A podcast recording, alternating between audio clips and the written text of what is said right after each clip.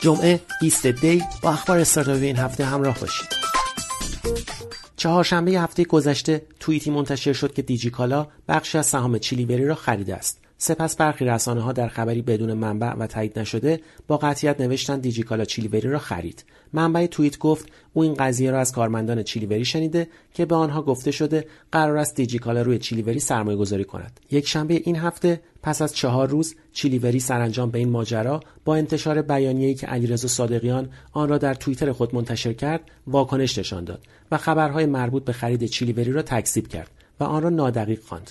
بیانیه صریحا می‌گوید این شرکت برای جذب سرمایه با دیجیکالا در حال مذاکره است و هنوز توافقی حاصل نشده و اگر قراردادی امضا شود جزئیات آن اعلام خواهد شد. دوشنبه روزنامه خراسان در گزارشی نوشت ماجرای تخلفات سایت دیوار تمام شدنی نیست و رئیس پلیس فتای تهران بزرگ درباره دیوار گفته نظر ما این است که این سایت به دلیل تخلفات و نکات امنیتی باید تعطیل شود دو روز پیش از این خبر سخنگوی اتحادیه کسب و کارهای مجازی گفت به زودی احراز هویت آگهی دهندگان خودرو در سایت ها انجام می شود. سهشنبه خبر رسید بر اساس دستورالعمل نظارتی تاکسی اینترنتی مصوب وزارت کشور و وزارت سمت قیمت پایه سفر در تمام تاکسی اینترنتی مشمول عوارض شهرداری می شود.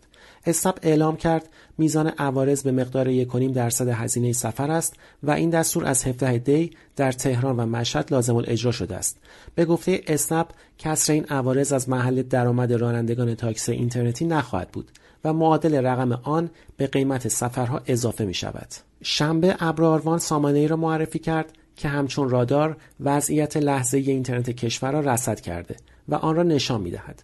ابراروان می‌گوید در راستای شفافیت اطلاعات و به عنوان یک منبع مستقل این سرویس را در دسترس همگان قرار داده. اطلاعات این سامان شامل وضعیت ارتباطات اینترنتی دیتا سنترهای آسیاتک، ایرانسل همراه اول های وب، رسپینا افرانت و موبینت در شهرهای تهران، مشهد، اصفهان و تبریز است. چهارشنبه صبح ملک رادار نشست خبری برگزار و اعلام کرد 65 درصد آگهی های ملکی در پلتفرم دیوار منتشر می شود و پس از آن دیگر فعال این بازار یعنی شیپور بیش از 25 درصد سهم بازار نیازمندی ها را در اختیار دارد. ملک رادار که یک موتور جستجوی آگهی های ملکی است در استانهای تهران، البرز و خراسان کلیه آگهی های ملکی را از پلتفرم های مختلف جمع آوری کرده و در اختیار شهروندان و مشاوران املاک قرار می دهد. سهشنبه صبح شرکت همکاران سیستم در رویداد با هم 98 که در مرکز همایش های برج میلاد برگزار شد خبر از آغاز یک همکاری استراتژیک با شرکت رمیس داد. حاصل این همکاری تولد شرکتی جدید به نام ابرآمد است که می‌خواهد خدمات رایانش ابری را در لایه های مختلف و با سرویس های متنوع در اختیار کسب و کارها و سازمان ها قرار دهد.